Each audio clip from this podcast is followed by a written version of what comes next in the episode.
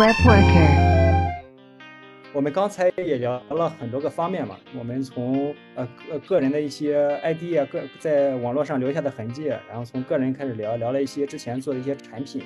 然后我们围绕产品也聊了和咱和咱呃不仅仅是前端程序员，更像是全体程序员，讲了一些技术相关的，然后我们围绕围绕这些。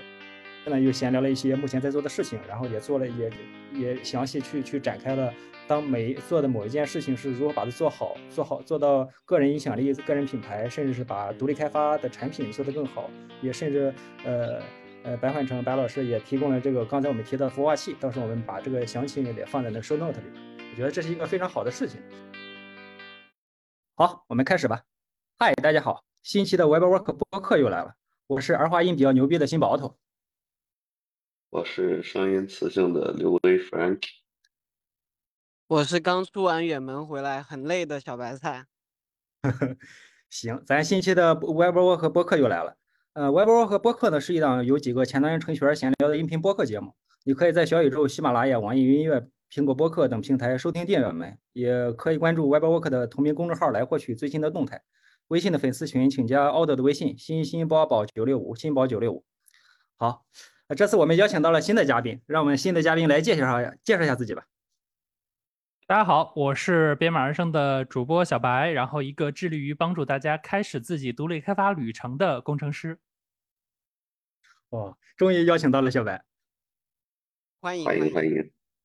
呃，这次节目呢，也是咱恰逢咱接下来要正式宣、正式开始预热和宣传的播客月的串台计划。我们和编码人生进行了一个串台，邀请到了其中的主播，呃，白焕成、小白，我们来做一次串台，也相当于邀请他当一次嘉宾来，我们来聊一些和技术、和开源、和产品、和就是成长、个人成长有关的一些话题。行，呃。说起小白，呃，我我觉得我最早从呃意识到小白这个身影，或者说第一次接触到的产品，是从呃 WordPress 的一个课程开始的。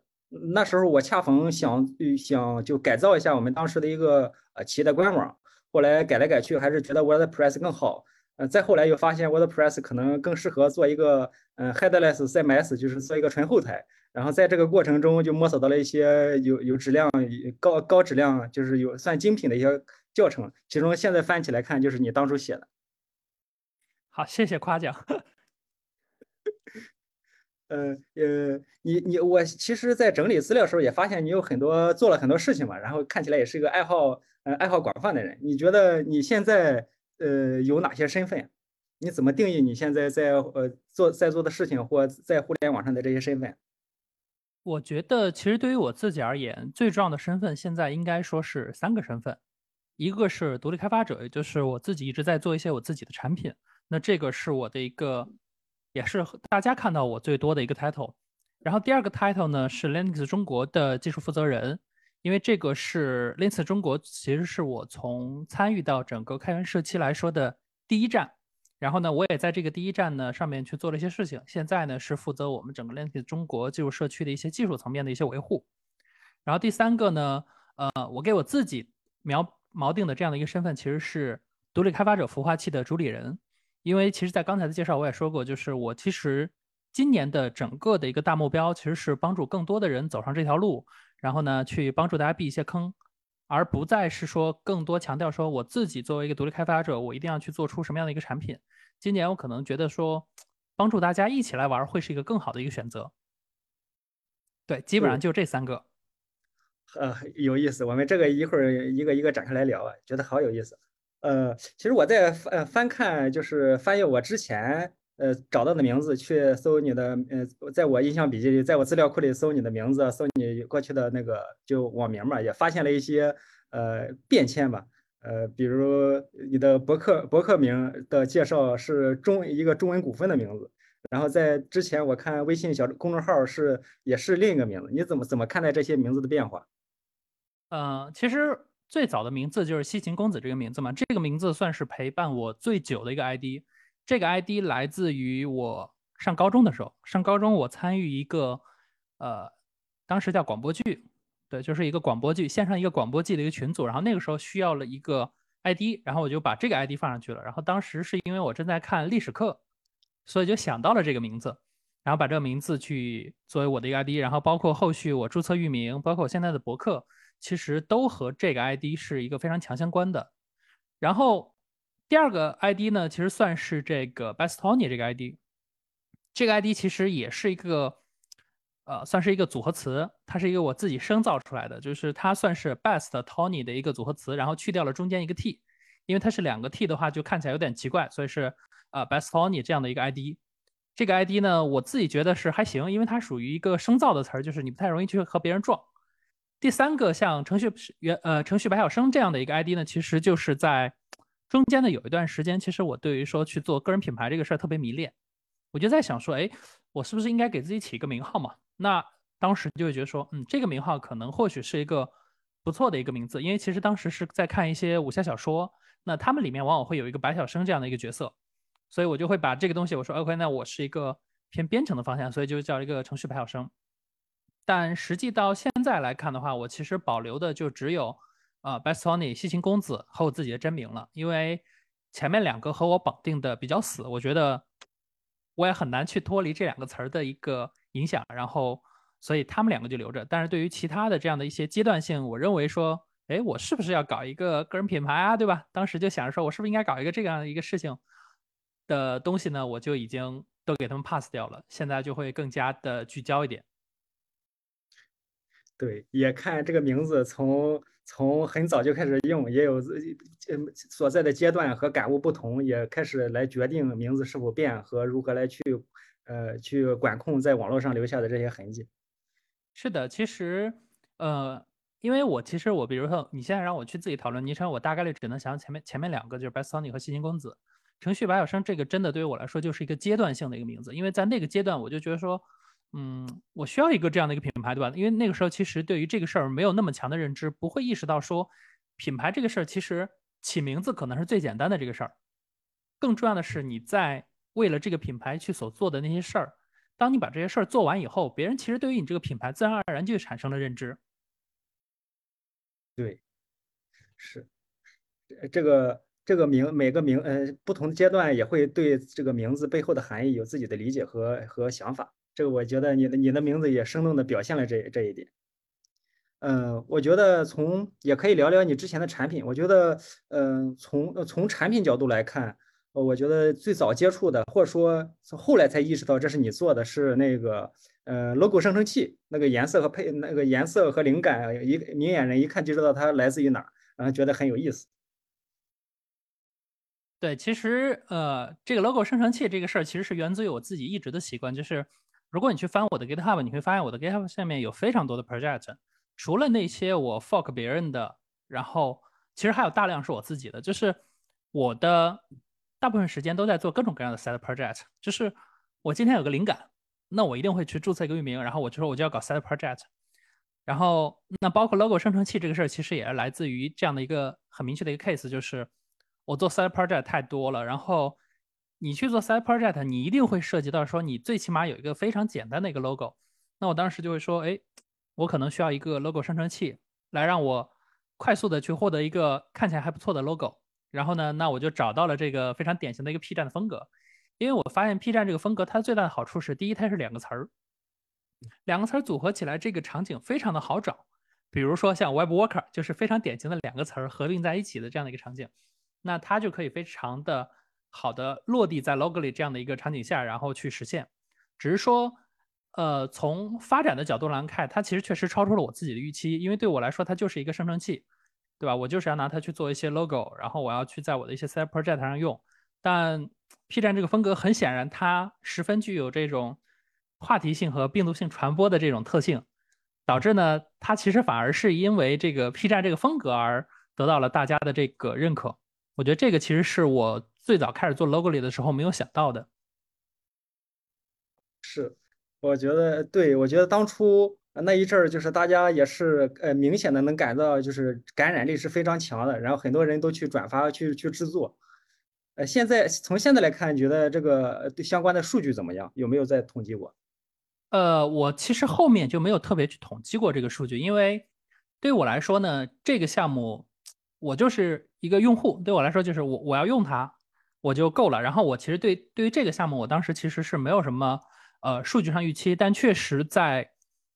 刚开始的那段时间，它的数据增长的非常快，对吧？日 PV、呃 UV 都能达到万级别。然后后面呢，它其实数据量是在不断的下降的，但即使到现在，它每天应该的 PV 还都在二百左右。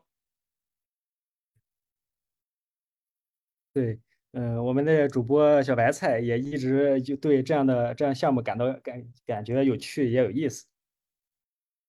对，我觉得很多时候大家做项目的时候都太苦大仇深了，然后，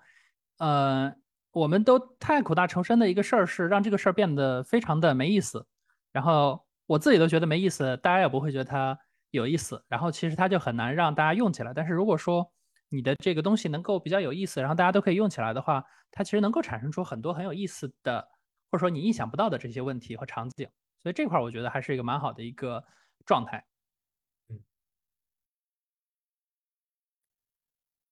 呃，先找到场景，然后再去动手把它做出来。啊，对，我觉得这个事儿呢，就是你说的这个话题呢，它更像是我们在做独立开发者孵化器的时候跟大家去强调的一个点，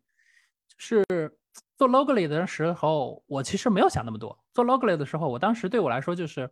我需要这么一个工具，对吧？我要去解决我的问题，然后我就去把它给做了出来。这个是我当时的这样的一个场景。但是如果说你真的希望说把一个事儿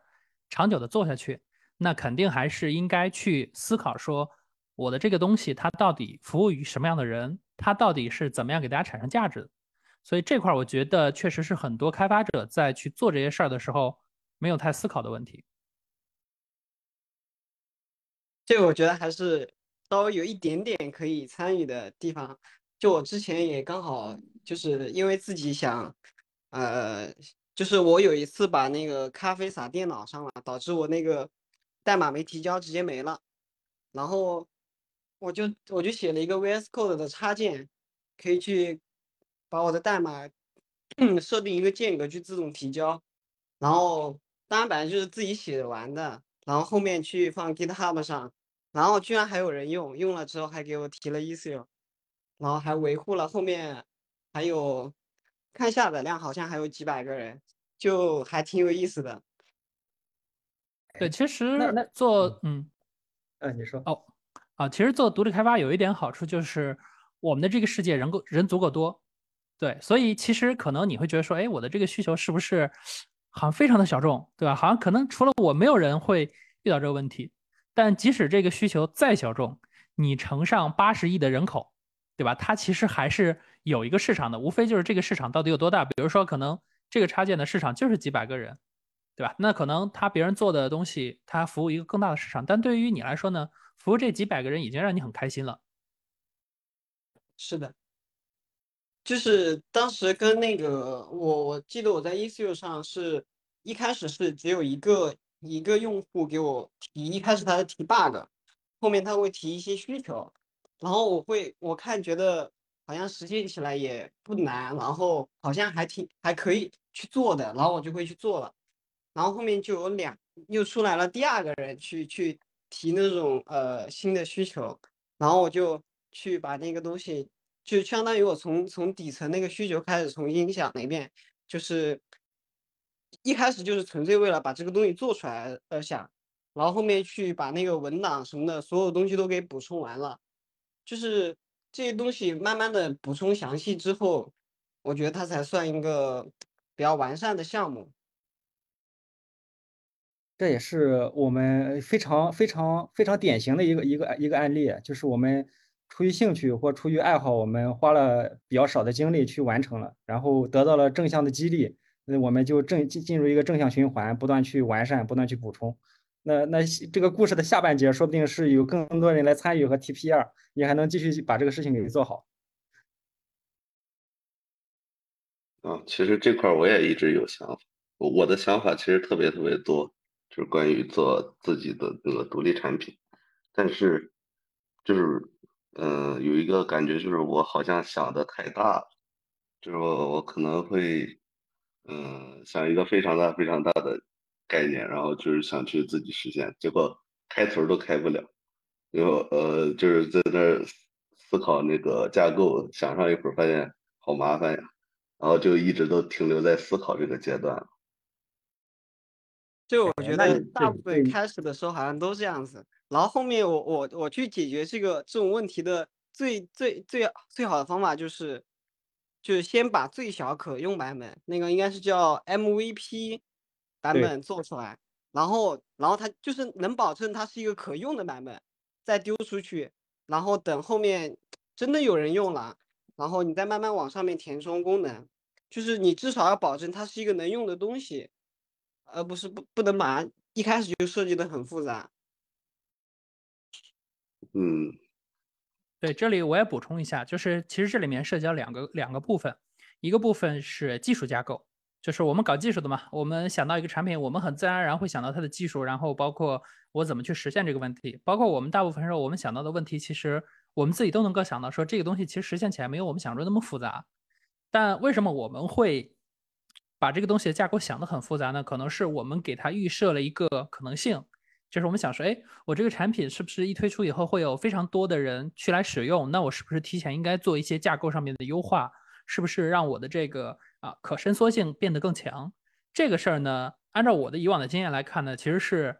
意义不大。原因是什么呢？就是做独立开发者，以相关的这些产品来说呢，第一，你服务的往往是一个相对更小众的一个场场景。如果这个东西特别的大众，那你不用不用担心，一定是有公司这种规模来去做。然后呢，这个点呢，就是你会发现，你可能服务的这个人群本来就没多大。就比如说像小白菜他那个插件，对吧？我可能服务的就是几百号人。另外一个点呢是说，技术架构这个东西吧，就是回到我们搞技术的那句那句名言嘛，对吧？呃，过度优化是万恶之源。我们可能还是要根据我们的这个项目的阶段来选择架构。那这是第一个关于技术架构的点。第二个点呢是关于说产品 MVP 这个部分。MVP 确实是整个独立开发者开发的流程当中，我认为个人认为是最重要的一个环节。原因是 MVP 要解决的是你这个需求到底有没有解决别人的问题。很多时候我们自己在去设计一些产品的时候，我们只考虑到了我们自己的需求，然后我们说，哎，这个东西，对吧？我们可以解决我们自己的场景。但如果我们把它推出去的时候，我们可能会发现，在这里面会存在很多不明确的上下文。那这些呢，给到用户他们是不太明确的。比如一个最简单的例子，那我们可能在设计很多东西的时候都会有一个输入，对吧？我们可能比如说简单的一些基基本的配置，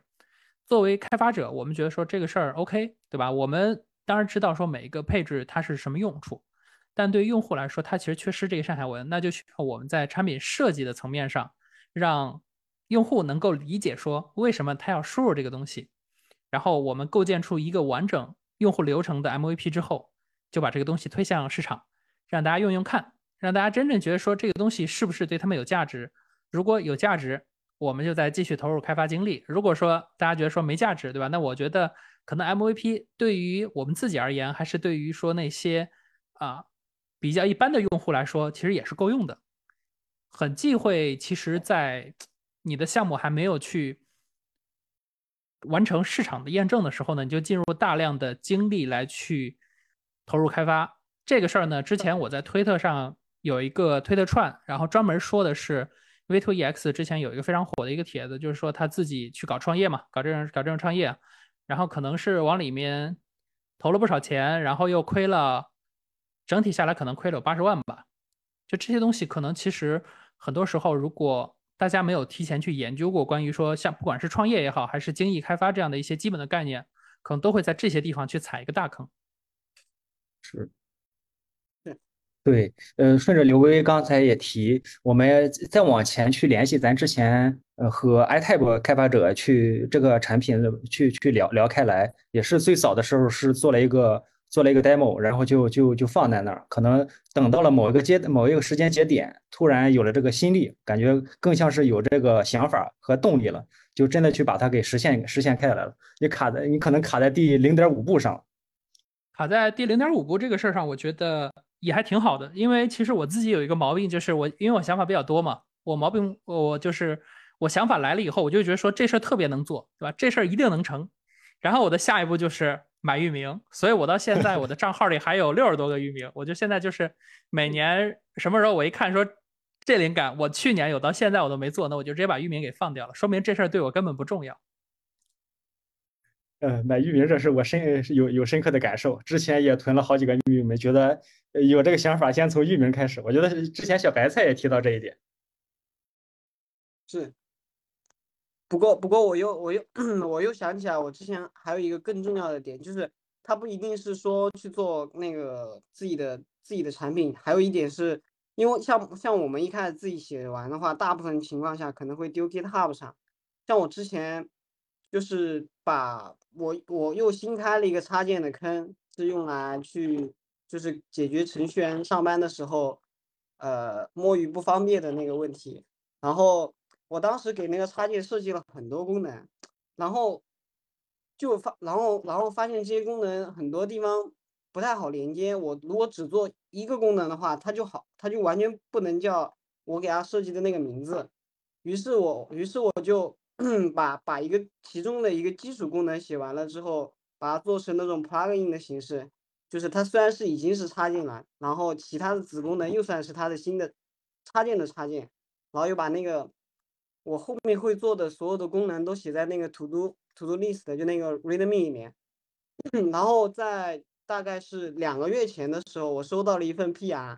他帮我把某一个 to do list 的里面的一个功能给帮我做做完了，就我当时是做了一个功能，我 to do list 列了好像是五到六个，然后那一个 PR 直接帮我做掉了一个，而且是严格按照我的那个其他的 plugin 的那个格式来写的，就就是一种惊喜的感觉。对，这就是一个正向循环。那我觉得你你举的这两例子都拿到了一个非常关键的节点的一个循环，有人去用了，并且有人有能力和你进行互动，哪怕他提 A 数还是直接提 P 二，那都能让这个事情就有一个我们有一个转折点，它可能能再往就是曲线上能再往往上一点，再往上走一点。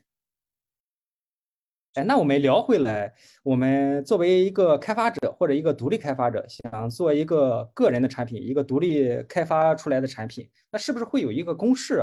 那我觉得它可能需要你有有技术能力，然后这个点子确实能满足人的需求，然后这个需求做出来之后，有人能看到，然后可能在像 logo 一样，还能再有人去病毒式的去传播。然后最终把这个把这个东西有更多人有机会去用到了。那虽然它后面后面可能会慢慢就是用的人越来越少，但呃目标群体本来就是最终的那个曲线的一个过程。但是有这么一个机会，让更多可能潜在的用户用到了，感觉是不是会有这么一个一一个一个公式或者一个这样一个套路？呃，我觉得我们可以历数一下哪些能力是必备的。可能它也没有说完全一个公式，因为涉及到说你做的业务场景不一样，其实你需要的东西是不太一样的。呃，我这里不太一样，我举个例子啊，比如说刚才新宝其实提到了说像病毒式传播，那病毒式传播对于我们做一些偏 to C 业务场景下的东西呢，这个其实是一个非非常重要的一个业务，因为呃一般来说你 to C 业务你很难直接向用户去收钱嘛，然后那这个时候呢，你需要通过增大流量来去赚钱的，这个时候你对于流量的诉求会非常高。那病毒式传播是一个非必要、非常必要的东西。但如果你做的是一个呃偏 to B 的，对对吧？你直接向你的用户去收钱的这样的一个产品，那你对于说病毒式传播可能要求没那么高，对吧？你只要能够去正常的传播就好了。如果说从我自己的视角来去看，说我们做独立开发的话，需要的能力其实说白了就是三大块儿。第一呢是。研发能力，这个也是我们几乎对吧？我们作为这个这个节目的听众，大家应该是都能够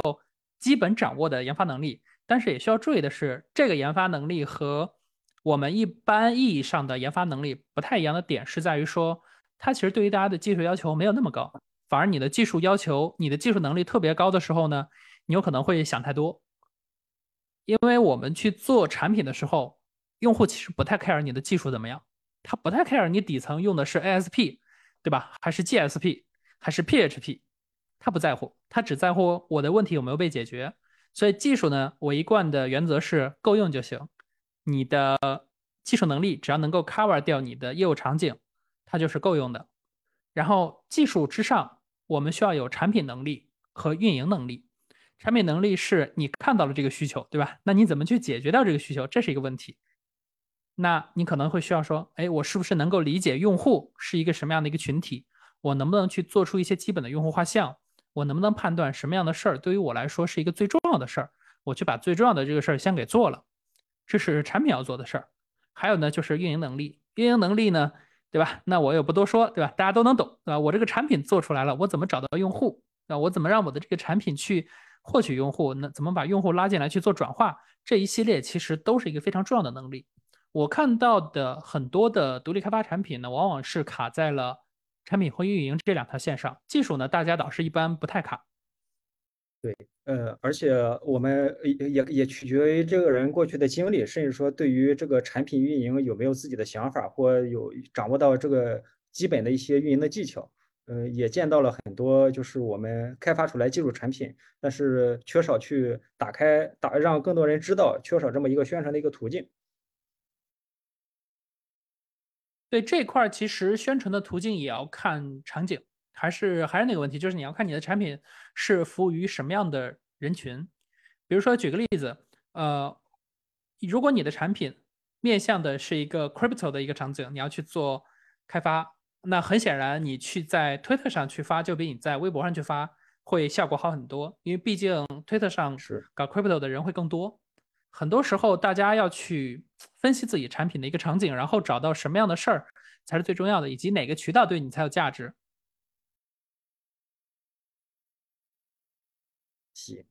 对我们刚才也围绕独立开发，我们延展聊了一些，然后也结合我们，呃，因为我们三个都是做技术嘛，可能也陆陆续续也尝试做了一些小产小作品。刚才像小白菜也提到了，他的产品有人被认可，有人去使用。这一点就就是一个很好的开始，嗯，我们刚才也在聊，就是呃技术够用，然后我就这一点也让我再再回到刚才最早的时候，我去想，我说当初呃就是有我一一八年那时候吧，一七一八年的时候想就是呃承担去改造公司官网，当时对技术也没有那么呃没有那么懂，只是会一点简单的前端开发，但是对后端或对去渲染页面完全不懂。也是陆陆续续去去尝试说看怎么能够解决这个任务，后面是去看到呃 WordPress 有这么一个强大的一个强大的生态了，确实是发现它的主题啊、它的插件，甚至它里边的这些呃设计的思路都是做的非常好。当然，我最后也是，呃，从自自己编写主题到最后完全把 WordPress 作为一个后端 REST API 提供方来使用。WordPress 这一块，你当初呃干就是走到哪一步？有在还有在 WordPress 上做一些工作吗？呃，对于我来说，其实我一直都在 WordPress 上去做一些事情。原因是，首先呢，我的博客即使到现在，我一直是坚持在使用 WordPress 在去写作，那我就一定会有一些需求是。现有的插件所满足不了的东西，对吧？比如说，可能啊有一些功能偏国内的。举个最简单的例子，比如说我自己写有一个插件，就是把 WordPress 的标题翻译成英文，然后呢放在它的网页的链接里。你现在去看我的博客，我的所有的标题，这个网文章的这个链接其实都是翻译过来的词儿，而不是说一个拼音或者是一个 ID。这个其实就是我自当时自己做的一个插件的功能。我基本上只要自己还在用，我就一定会去在它上面去做一些开发。当然，我觉得不仅于此，就是说我自己也在做一些和 WordPress 相关的一些独立产品。原因是 WordPress 它其实算是一个非常好的一个市场，就是它其实帮你把用户已经筛完了，你只需要去服务 WordPress 的用户，然后呢，你只需要去掌握 WordPress 相关的开发技能，你就可以在这个市场当中去生存。所以对于我来说，短期会参与这个市场。长期呢也会去在这个市场当中去深耕一下，特别是当 P2P 这门语言在国内变得饱受唾弃的时候，那你就会发现，你掌握的 Price 其实是有一个很好的这样的一个溢价差，就在于说，因为这个市场人实在太少了，所以你可以变成他们几乎几乎是他们能找到最好的人，然后这个时候其实价格是由你来定的，而不是由他们来定的。所以这块其实是我自己在从事一些和 WordPress 相关的开发，整个体验非常好的一个点。当然，我觉得不仅于此，就是 WordPress 只是在国内不那么好，但如果你去面向一个全球的市场的话，你会发现 WordPress 的市场还是非常的繁荣的，大量的主题作者也好，插件作者也好，大家其实都在围绕这个生态再去生活。所以我觉得这个市场会是我一个偏长期参与的一个市场。是，哎，你刚才提到这个 PHP 现在呃语言在呃在目前市场上偏冷，反而也是一个机会，这一点确实之前没有没有考虑到，也没有想到。对这个事儿，其实就像我们之前疫情的时候，不是看那个，呃，看美国，美国当时不是他们有一个什么系统啊，用了一一个非常老的一个语言，但是我我也忘了叫什么了。嗯。然后是高薪来招嘛，就是当这个市场大家都觉得说它可能不太适合我们去工作的时候，它也有可能是一个机会，特别是对于说 WordPress 这样一个它的存量市场足够大的一个市场，那对于我们个人来说，其实你在这里面生活是一个比较轻松的。一个状态，因为大部分的卷王都去了一个更好的一个环境，他们都会希望说，我能够更长久的生活。但如果说你在 WordPress 里，可能你会发现说，这个市场就那么几个人，大家知道的也就那么几个人。然后呢，这些客户他们找你的时候，也只能找到这几个人。这个时候，大家的议价权是非常高的。是，是。我怎么觉得真正的卷王好像每个地方都能干？嗯，也不是，对，主要是看说你卷的这个价值，就是比如说举个例子，大家为什么放弃 PHP？大家吐槽它的点主要是性能差，对吧？然后呢，在国内的这个追求高性能的这个大场景下，它就不是一个很好的语言。然后大家都会选择说我去用 GoLang，对吧？或者我用去用 Java 来去写，我来去追求更强的性能。那在这种场景下去卷 Java，对吧？然后去卷 GoLang，然后你会发现这个市场很好。招人很多，然后大家都能够很好的找到工作。WordPress 呢，这个市场很小，导致它的职位没有那么多。当然，这个也仅限国内啊，就是你要去看全球的话，其实它的岗位还是不少的。在国内的，它的岗位没这么多，然后大家就会觉得说，我学这个我可能找不到工作，那大家就都不来学。所有人都不来学的时候，但这个事儿偏偏存量又很大。比如说很多做外贸的，他们一定是先拿 WordPress 先搞一个海外站，然后呢，我先开始搞，然后慢慢的，当他们的业务起来了，发现。这玩意儿重做一个成本更高，还是得找人来维护 WordPress。那么这个时候，我们这些去做 WordPress 相关的人就有非常高的溢价了。啊，对，其实为提到 WordPress，甚至提到 PHP，再往前能够想到很多做 CMS 的这些网站，然后也是吧，就是其实回看这些 CMS 这些变变化。会还也只有 WordPress 始终来做，始终在迭代，始终也是面向技术先，也是有追求技术先进性，也追求就是现在拥抱现在大的市场。发现我也是发现他自从知道呃就是提供这个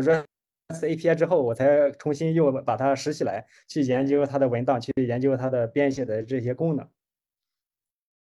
对，其实 WordPress 在从五点几，它开始提供古腾堡为默认的编程的这个呃编辑器的这个底层的实现以后，从我的视角来看，这个事儿其实是一个非常大的利好，特别是对于前端工程师。原因是什么呢？就是古腾堡的这套方案是拿 React 来写的，你用原生的 JS 裸的 JS，就是说我不拿 Webpacker，对，我不拿 Webpack，然后我不拿任何的打包工具，我去写，能不能写？能写，但是呢，就非常的痛苦。你全部要在 Window 上去取这个对象来去写，但是如果你能掌握前端，对吧？你可以去写这个整个的构建环境，那你交付在这个 WordPress 的整个的插件市场当中的插件是一个更高性能且打包后的这样的一个产物。那其实你会发现说，你做的插件是比别人更强的，别人只能做那种非常传统的 WordPress 纯 PHP 写的插件，但是你可以在古腾堡之上去做一些性能的优化，啊，功能的实现。然后呢，这个是你和别人的差异化，而更重要的是什么呢？是 PHP 这门语言和，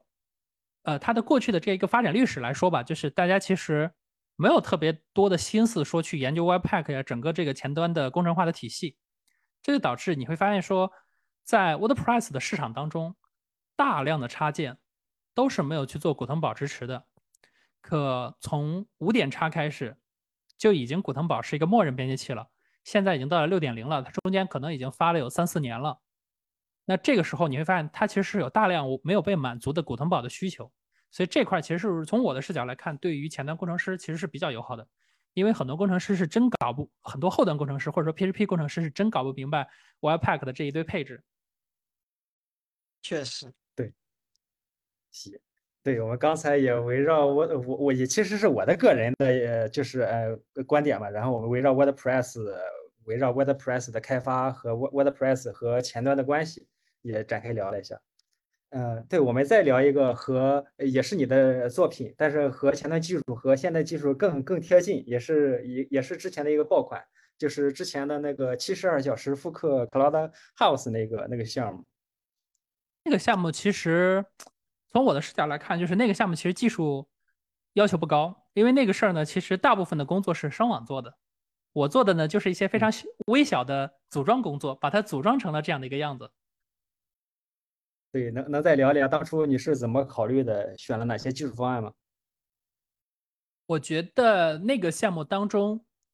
最有价值的技术方案，应该是它其实没有使用 Vue 这样我们大家最熟悉的这个呃前端框架，而是它使用了一个非常新的叫 Elf.js 的这样的一个 JS 框架来去实现一整个的技术站，就是我们在前端上看到的这些 UI 的变化呀，包括这些动态的效果，它不是像 React 或者是 Vue 这样的一些呃实现，因为当时做这个的原因是，我当时我问声网的人，因为当时我做这个嘛，然后我就发工单，我问他们说，你们支持这些前端框架吗？他们就跟我说他们不支持。当时我就想，我操，不支持，那你就没办法用 Vue 或者 React 这些我们最常用的这些带双向绑定的实现嘛。但是呢，我又实在不想去写这种 DOM 操作，因为我我最早是写过 jQuery 的，就是 WordPress 早期你都要写 jQuery 嘛。然后写着写着发现说，我操，这玩意儿实在是累啊，对吧？你要一个一个 DOM 去调整，这个事儿太恶心了。所以我就研究了，然后发现说，Elf.js 这个框架挺好玩，它实现了类似于说 Vue 啊、React 这样的一个双向绑定的能力。与此同时呢，它又不太需要说你去做，不管是运行时还是服务端的各种能力的实现，你也不需要去构建，你直接把这个 JS 引进去，然后呢就可以使用这样的双向绑定，非常的轻量。也非常好用，特别是它这个不需要构建这个属性，对于说很多从后端来的同学会非常的友好。因为就还是我之前说那个问题嘛，就是你现在搞 Vue，不是说不能去用运行时的那个版本来去写，肯定也可以，对吧？我有官方也提供这种方式，但是大家基本上都还是说我要去走一遍 Webpack 再去构建。但是 FGS 它就是说我就是不需要构建，我就是你导一个 GS，然后呢你就可以用了。所以这块呢是我觉得整个项目当中。最有意思的一个技术站吧，然后包括当时我在写完 Nice House 之后，我还专门写了一篇文章来去告诉大家说，呃，为什么你可以学一下这个东西？因为从我的视角来看呢，就是前端工程师自然是学这个东西就属于啊 Nice to have 的东西嘛，就是你想学学不想学也无所谓。但对于后端同学来说，LFGS 呢可以让你不需要去研究像 Vue 那么。复杂的东西的同时，可以让你达到一个非常好的一个交互的体验，这块是一个很值得大家作为后端的同学你去投入的一个事情。然后另外一个就是我们前端工程师对吧非常常用的一些东西了，比如说像 Vercel 啊对吧，然后包括像 Link Cloud，这些都是一些比较常用的技术方案。是，当初当初我也跟了，应该是得至少得跟了三个小时去去呃，当初是在看大页面的时候。但是好奇对这个呃这个前端的这个也不能说框架，它得它属于框架嘛？属于库吧？它属于轻量级框架。是是，当时也去好奇去搜了这个，意识到啊原来还有这么一个东西。也当时也想啊，那我如果真的是现我坚持不去用 Vue React，那也不也不想用 jQuery 的话，还是有方案。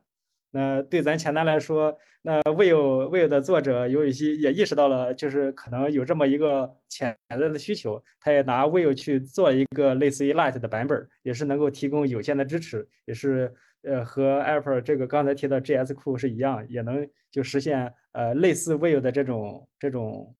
提供的这些指令呃这些功能，但是语法相似，但是。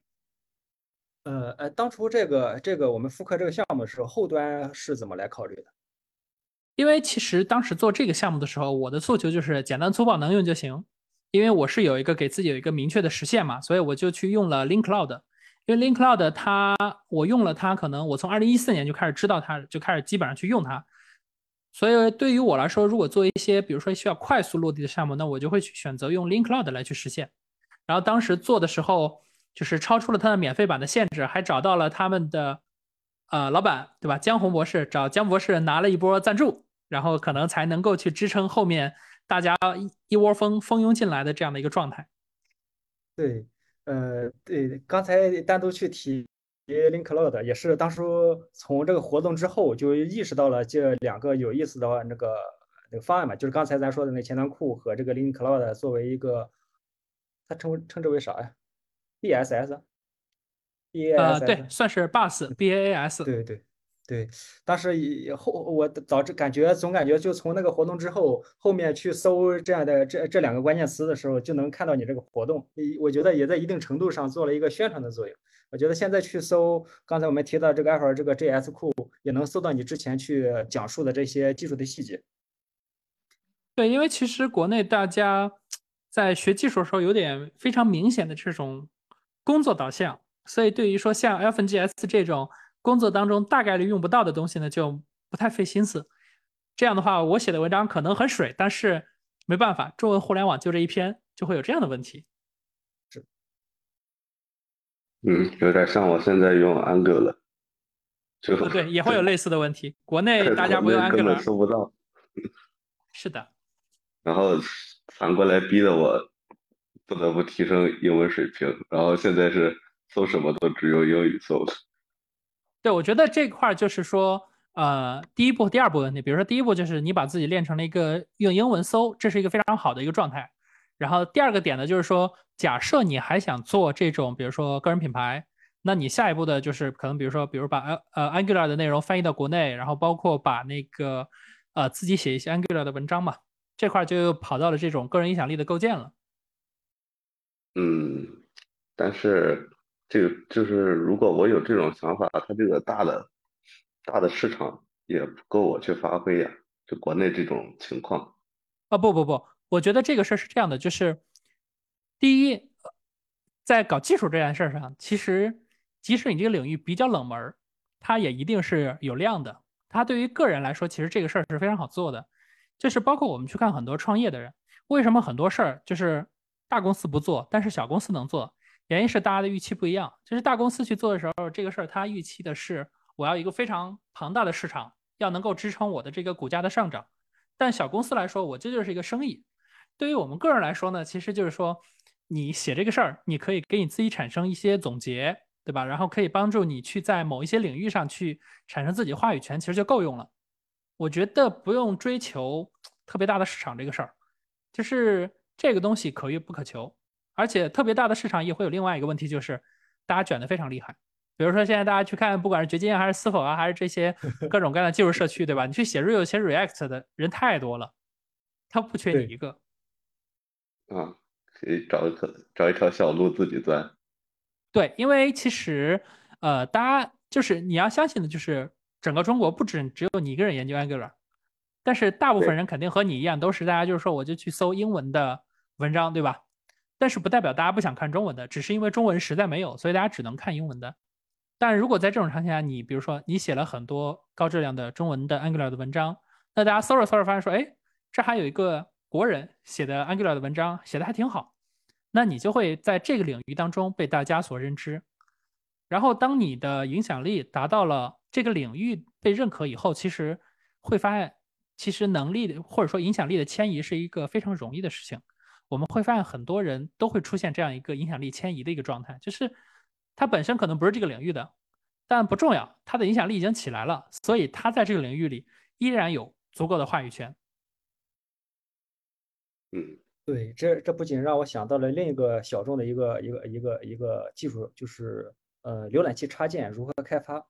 我觉得如果接触过类似的你这样的需求的话，你就在国内去搜。去搜的话，一定会搜到有数的，可能呃，可能到时候我去一拿截图，大家会说啊，这篇看过，就是因为当初呃中文的文内容太少了，但是国外的东西又需要又需要比较麻烦的途径去去去访问去翻译，然后导致呃国内的这些文章就会反复的就是转载，反复的去去去那个提到，也是为数不多的能够具有真正具有就是能讲清楚也有实操性的。我觉得那篇文章就阅读量特别高。我觉得就这确实反复去刚才咱提到的这些呃 WordPress 插件时候，也也印证了这样一个有意思的话题。就小众的范围，我们持续去做，持续去深耕，是能够得到就是我们就期待，说不定能够得到我们就是预预预料之外的这个结果。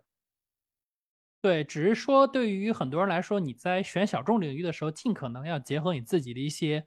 工作或者是生活，而不是说我完全就去抓一个小众领域去做研究，那它可能会让你非常痛苦。最好的状态是，比如说你在工作当中或者生活当中，你用到了某一个相对比较冷门的一个技术，然后你就对它做研究，然后把它记录下来就可以了。如果你专门去研究，很容易因为说，对吧？你投入了精力，结果发现这个领域一直是不那么火。然后你就不愿意去干了，那这个我觉得其实也不是一个好的选择。嗯，没有正反馈。是的，如果你自己平时能用到，对吧？它最差的正反馈说，哎，你看我平时我用到了，我把它总结下来，对我自己也是一种提升。但如果就是你纯粹去研究一门纯全新领域，比如说以我为例，你让我去研究 Angular，我去写，我能不能写？我肯定也能写，但是没有用啊，我压根儿没有任何的场景去使用 Angular。那我研究研究，我就研究这玩意儿真费劲儿，我还不如回去搞 WordPress 呢。最起码我自己还能用得上。嗯，就是至少要让它有一个副作用。对，对，我觉得我们从呃，甚至从头到尾都在慢慢的去阐释说如何做一个就是放大自己的影响力，或做一个个人品牌。刚才提到的这些点点滴滴，其实在都在都在隐隐约约的解解答了这些问题。个人品牌其实，呃，我现在的理解是这样的，就是说，它不是一个你能速成的事儿，它一定是一个很长周期的事情。你比如，它其实就像我们所有做内容的人，你都会发现，就是内容这个东西起量很慢，但一旦你的量起来了，它这个势是让别人很难去超越的。你就是需要去花时间去让别人看到你在做事儿，然后他们认可你在做的事儿，你的这个个人影响力自然而然就起来了，而不是说，比如说我就是去。对吧？比如说我去定向做一些推广，这些东西其实没有用，别人记不住你。别人记住你一定是因为和某一个事情强关联。比如可能和我强关联的就是，不管是独立开发者孵化器还是呃 WordPress 的课程，那这两个点就足以让别人对我产生一个非常强烈的印象。那这个就够了。嗯，是。呃，最早的时候，刚才小白菜也提到嘛，就是对呃布道师和。这个布道师这个词或和开发者关系这个词感兴趣，能再解释一下吗？你在里边做哪些工作？呃，我觉得这个部分其实是这样的，就是开发者关系呢，它呃，当然这个也是我的认知啊，就是首先声明这个是我的看法，不是代表其他人看法。从我的视角来看呢，我把所有的工作分为了三类，一类是设计者，就是产品经理，对吧？他要把一个东西设计成什么样子；一个是实现者。就是我们的工程师，我们把产品经理的设计变为现实，以及一个运营者，他把我们的产品和用户拉得更近。而开发者关系也好，还是布道师也好，他其实都是在运营者这个范畴里的一部分。他们所做的事情都是说，我要让这个产品和我的用户更加接近，让我的用户更容易找到我的产品，或者更容易开始使用我的产品。只是说。这一批用户他是开发者，所以他有这个开发者关系，他有了开发者的布道师，本质上他其实还是一个产品，就是整个产品体系当中的运营者的这样的一个角色。哎，那我们也也就提到了，就是这个布道师，你之前也，呃，目前也在也在尝试去做这个孵化器，能再介绍介绍这个孵化器吗？啊，对，孵化器这块是这样的，就是。因为我自己是做独立开发的嘛，然后我就发现这个事儿有一个问题，就是独立开发这件事儿呢，其实它也是需要一个试的。举个最简单的例子，就是说，呃，早些年其实独立开发者你会发现 iOS 开发的居多，包括现在其实都是 iOS 开发居多。但是呢，我们也会慢慢发现说，国内开始有一些 SaaS 形态的独立开发者，他们开始去做一些东西。这里面最大的一个区别就是收款渠道的打通。在早些年呢，其实大家是很难以个人的身份去来解决收款这个问题的，对吧？你很难去说啊，我在我的服务器上，然后有一个什么样东西能够去收款。所以呢，大家都基于苹果应用商店的收款机制来完成这个收费的流程。但是呢，随着说不管是独立开发者也好，还是这样的小微企业的增多，我们会发现出现了越来越多的能够给个人去实现这样的收款能力的一些产品。那通过这样的一些产品，我们会发现说，现在大家即使你是前端对吧？你不会写 Swift，你不会写 Obj-C 没问题，对吧？你做一个 SaaS 应用也可以收款。而这些事儿其实依赖于说整个独立开发者市场的人足够多，大家都开始用的时候，这个市场才能够逐渐的变得。更加的繁荣，我们才有更多的基础设施。所以呢，啊，我就说，那今年我看能不能做一个孵化器，把更多的人呢拉到坑里来，对吧？让大家一起来去体验一下独立开发者。这样呢，如果我们以后需要某一个能力，我们最起码可以个报个团儿，对吧？我们去找厂商说，我们想要什么能力，你能不能给我们搞一搞？通过这样的一个方式呢，来去让整个市场变得更加繁荣。而具体落实到独立开发者孵化器呢，总体来说，我们希望想做的事儿呢是。给那些完全没有干过独立开发，就是对于产品或者对运营这块完全没有接触过的人，给大家提供一些帮助，包括比如说给你一些特定的教程，告诉你说怎么去完成某一个阶段，然后包括呢给你一些指导，告诉你说什么样的事儿可能适合你当下，什么样的事儿可能不适合你当下。我们会通过这样的方式来帮助大家去完成自己产品的开发。当然，这个事儿呢还有一个问题就是，对吧？大家都是开发者，我凭什么听你的？所以呢，我也就是说诱之以利嘛。那这个事儿也是为什么这个事儿最后是落在了声网去做，因为其实之前做 Nice House 的时候，就和他们去达成了一个比较友好的合作嘛。那我说，哎，我想做独立开发者孵化器，他们说这个事儿很有意思，他们愿意也愿意支持，所以他们申请了一笔款项。那这笔款项呢，将会作为独立开发者孵化器的一个奖金。开发呃放给发放给那些在整个孵化周期当中完成了自己孵化目标的那些开发者，总体来说是这么一件事儿，就是第一带着大家入个门儿，让大家不要踩那些最基本的坑；第二就是给你一笔小钱，让你或多或少受到点鼓励。对，大概就是这么一个状态。是，对，打开这个页面的时候也也看到了，就是商网也在做一个一个一个这公司作为一个背书，我们能。能去让就能够提供更多的资源去做宣传这件事。对，因为说白了就是那个钱我也没有，我我我肯定没钱给大家，所以我只能找一个对吧金主爸爸来给大家给钱，让他们来给钱。我在里面更多是说作为一个呃工作人员来去带着大家去避免一些最基础的坑。我现在发现好像是不是最近大家呃那种做做生。态的大厂越来越多了，就是开始是考虑去构建整个生态系统的。因为我印象中最早从呃以前做 Uni App 的时候，他们好像就在干这个事情。最早提供官方文档，然后有物料市场，有插件呃插件市场，然后然后还还有赞赏机制，相当于从入门到你做出来的东西能给你赚到钱。然后后面我后面我是接触那个虚幻想做。游戏的时候，他们也是完整的这样一套体系，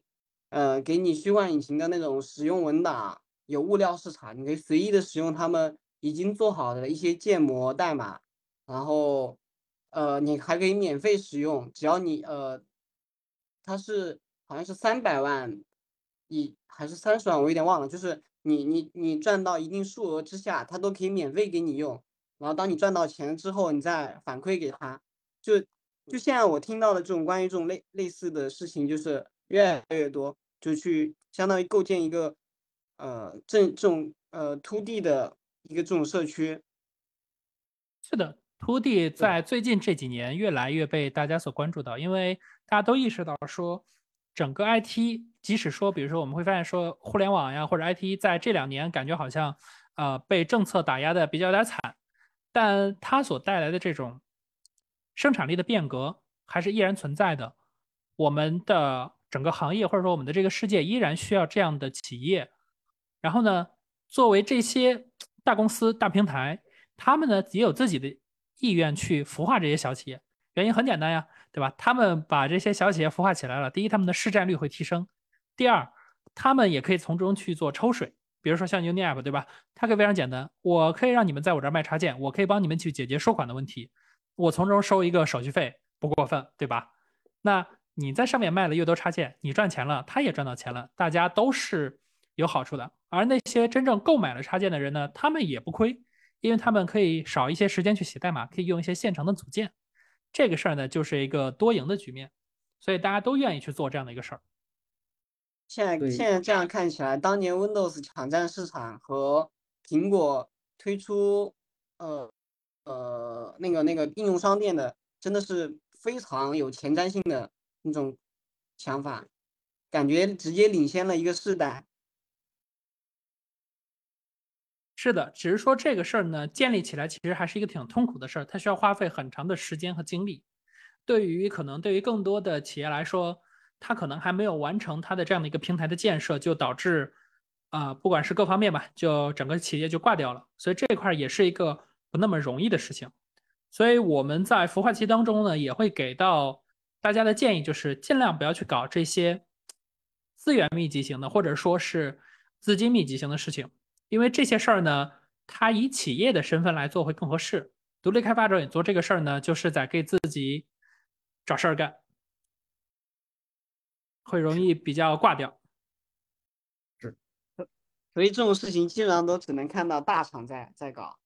其他的对，因为小厂你。烧不起，你真的烧不起。刚才举举例子，我们提建生态，然后尽可能的就是独立自治，我内部提供所有的入门，包括你去进阶，包括你做的做得更好。然后这也让我想到，就是类似于咱的厂这些云厂商嘛，阿里云、腾讯云和类似的这些产品，他们也在积极的，就是有一些公公共的技术方向，对咱前来说 serverless。那围绕 serverless，他们做了各自的产品，也积极的去做活动、去做推广，目的就是希望有更多人用，做一个推广，然后也也期望社区能贡献更多的插件，甚至说使用文档，甚至是教学视频，都希望做这样的来做做这样的事情，感觉也是一个呃，你把产品做出来，去去去运营、去宣传，然后希望做一些更多的开发者沉淀、开发经验的沉淀。是的，其实一个产品呢，设计很重要，然后呢，研发也很重要，但运营可能更重要。因为现在这个时候呢，我们会发现大家其实对于产品和研发的能力其实没那么缺，对吧？你的研发能力呢，大家都是工程师，肯定不差。而产品能力呢，大家平时做 side project，你或多或少会有那么一点点的 sense，它其实很多时候是够用的。唯独运营这块儿，大家可能都非常差。所以这块也是大家，比如说，如果你真的想走这条路，是需要你重点去补的一个项目。我们也刚才也聊了好多，然后回到闲聊上来，嗯那你你现在的每每天做做的做的做哪些事情，在做什么？然后精力分配是怎么样的？你觉得你理想的生活、向往的生活节奏是什么样？呃，其实我现在做的比较多呢，就是做自己的 side project，但是 side project 其实最近这几个月就是精力慢慢的会少很多了，因为我们在独立开发者孵化器当中已经开始孵化了三个项目，我在给他们准备一些基础的资料，来去引导他们去更好的去避开一些最常见的坑。然后从我自己的生活角度来讲呢，我其实对于生活有一个非常具象的一个描述，就是我希望我有一个非常大的书房，然后每天可以有时间看书、写代码、上网就没了。我对别的其实没什么太大的诉求，主要是能看书、能上网这些事儿。这这一点也是之前刘威提到的啊，就是没有更多的爱好，有光线，甚至有光污染 游戏房，啊。对，因为其实我呃中间租过很多次房子吧，然后除了我刚毕业的头两年租的是单间以外，然后后面我基本上租的都是这种两室一厅，就是我一定会要求我自己有一个书房，即使可能我需要花更高的代价，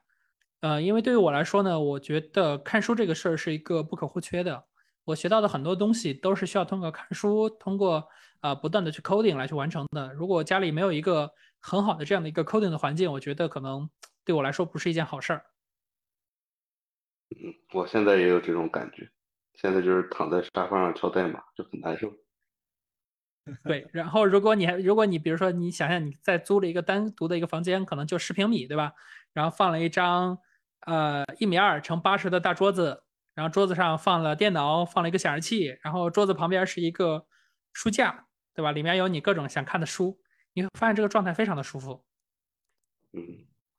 哦，行，那其实聊的差不多，然后我们我们刚才也聊了很多个方面嘛，我们从呃个个人的一些 ID 啊，个在网络上留下的痕迹，然后从个人开始聊，聊了一些之前做的一些产品，然后我们围绕产品也聊了和在和咱呃不仅仅是前端程序员，更像是全体程序员，呃讲了一些技术相关的，然后我们围绕围绕这些。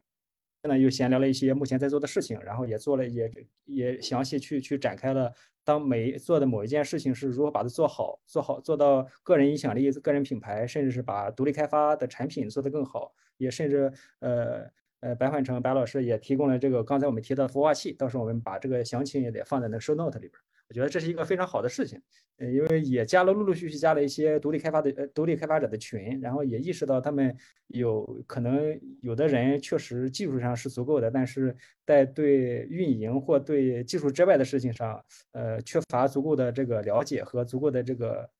驱动，去让他们去熟悉呃去学习这些这些领域的东西。对，因为大家看的书都是技术书，然后就会非常的。同质化，然后大家的想的问题也非常的同质化，所以才有那个梗嘛。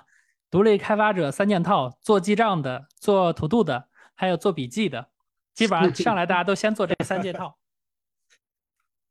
行，那我们就聊差不多。我是受到这个话题影响，回忆起了小时候的新宝。我是准备开始项目的刘明轩。我是准备。解决几个 bug 的小白菜。对我是准备把大家一会儿拉进我们独立开发者孵化器的，呃，白幻城。